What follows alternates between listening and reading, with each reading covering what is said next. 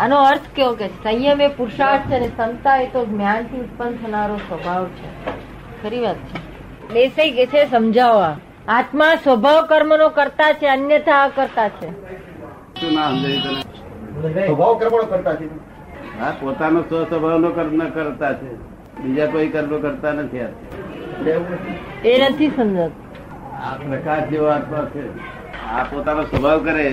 આ લાઈટ હોય એ પોતાનો સ્વભાવ કર્મ કરતા કરે તો સજવાળું આપે બહુ તારે એ કઈ આપણને આગળ દબાડે નહીં ને મોઢામાં કે પંખો ના નાખે ને પંખો તો પંખો ફેરવે તારે આ લાઈટ પંખો ના નાખે ના રે. કેમ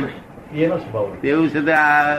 આત્મા છે તે આવું ખાય પીવે નહીં આવું તેવું એ સ્વભાવ કર્મનો કરતા હે. પોતાનો સ્વભાવ મૂળ જે સ્વભાવ સ્વાભાવિક સ્વભાવ આ તો વિભાવ કર્મ કરતા કહેવાય છે ભગવાને સંસારમાં કરતા કયો તો વિભાવ કર્મ બહુ ઊંડું લાગે નહીં ઊંડું બહુ લાગે આત્માનો સ્વભાવ હોય છે પોતાનો સ્વરૂપ ભાવ સંસારનો કરતા કયો તે તો ભ્રાંતિથી કયો શું કહ્યું ભક્તિ. જ્યાં સુધી ભ્રાંતિ છે ત્યાં સુધી આ સંસારનો કરતા છે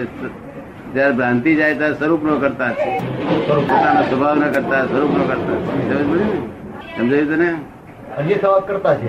અન્યથા કરતા છે કોઈ બાબતનો કરતા છે જ નહીં પોતે કશું કરતો જ નથી કશું આવું કરે નહીં આ જે કરીએ છીએ ને આપણે કહીએ છીએ કે આમ કર્યું તેમ કર્યું એ વાત ન આત્મા કરવી. આત્મા પોતે અનુભવ વગર સમજાય એવું નથી સમજાય. હે અનુભવ વગર સમજાય એવું નથી હમ અનુભવ વગર સમજાય એવું નથી અનુભવ માટે લાખ રૂપિયાનો ત્યાગ ભરવો પડે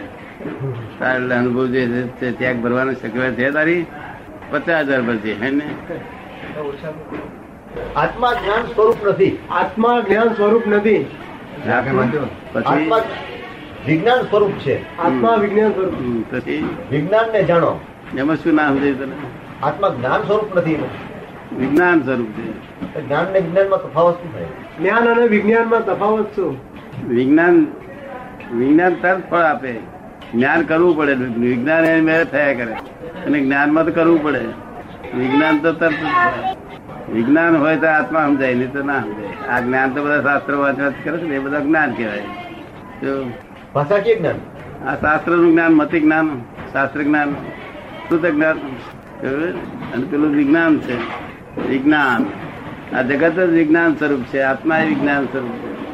લે હવે ના સમજ પડી તને ના થોડો થોડો ખ્યાલ આવ્યો આમાં શું કહે છે સંયમ એ પુરુષાર્થ છે અને સમતા એ તો જ્ઞાનથી ઉત્પન્ન થનારો સ્વભાવ છે એમાં શું લાગે શું લાગે બોલ ને એમાં સંયમ ને સમતા બે મને સંયમ અને સમતા બે સમજવા પડે સંયમને સમતા બે સમજવા પડ્યું મારે ના સમજણ પડે તને મોરબી નો છે તને મોરબી તો સમજણ પડે ને સંયમ તો આત્મા ભણી લઈ જાય એનું નામ સંયમ એ તો અજ્ઞાની માણસ કેવી રીતે કરી શકે હે અજ્ઞાની માણસ કેવી રીતે કરી શકે અજ્ઞાની માણસ તો સંયમ કામનો જ નહીં ને એ ત્યાગ કરે પોતાને સંયમ તો આત્મા જાણતો હોય એ સંયમ કરી આત્મા જાણતો હોય તે સંયમ કરી શકે આજે આ સંયમી સાધુઓ હોય છે એ તો બધા લૌકિક સંયમી લૌકિક સંયમી ક્ષમતા આપોઆપ જ્ઞાનમાંથી ઉત્પન્ન થાય છે હમ. ક્ષમતા જ્ઞાનમાંથી આપોઆપ ઉત્પન્ન થાય છે સમતા જ્ઞાનમાંથી આપોઆપ ઉત્પન્ન થાય છે આ જ્ઞાન હોય તો જ ક્ષમતા રખાય ને જ્ઞાન ક્ષમતા જ્ઞાનથી ક્ષમતા રહી શકે નહીં તો રહે નહીં અજ્ઞાનથી વિષમતા રહે શું રહે?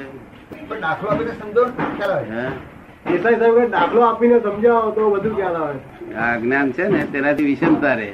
આ માણસો નહીં કોઈ ક્રોધમાન લો- લોભ કરતા બધું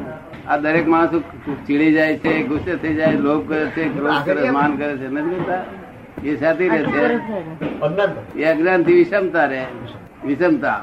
અને જ્ઞાનથી ક્ષમતા રહે જ્ઞાનમાં પેલું ક્રોધમાન માયા લોભ ન હોય એટલે વિષમતા રહે એ જ્ઞાન કાયમ રહેવું જોઈએ એ જ્ઞાન કાયમ રહેવું જોઈએ કાયમ રહે એનું નામ જ જ્ઞાન કહેવાય જતું રહે એનું નામ જ્ઞાન કહેવાય ને કાયમ રહે એનું નામ જ્ઞાન કહેવાય અને અજ્ઞાન એ કાયમ રહે શું? પછી એનો કોઈ ઉપાય કરે ત્યારે જાય શું? અજ્ઞાન હોય તો હજી વિષમતા હોય કેવી હોય વિષમતા વિષમતા હોય તારી વિષમ રહે છે બહુ એમ બહુ રહે છે પછી જ્ઞાન થશે પછી ક્ષમતા આવશે શું?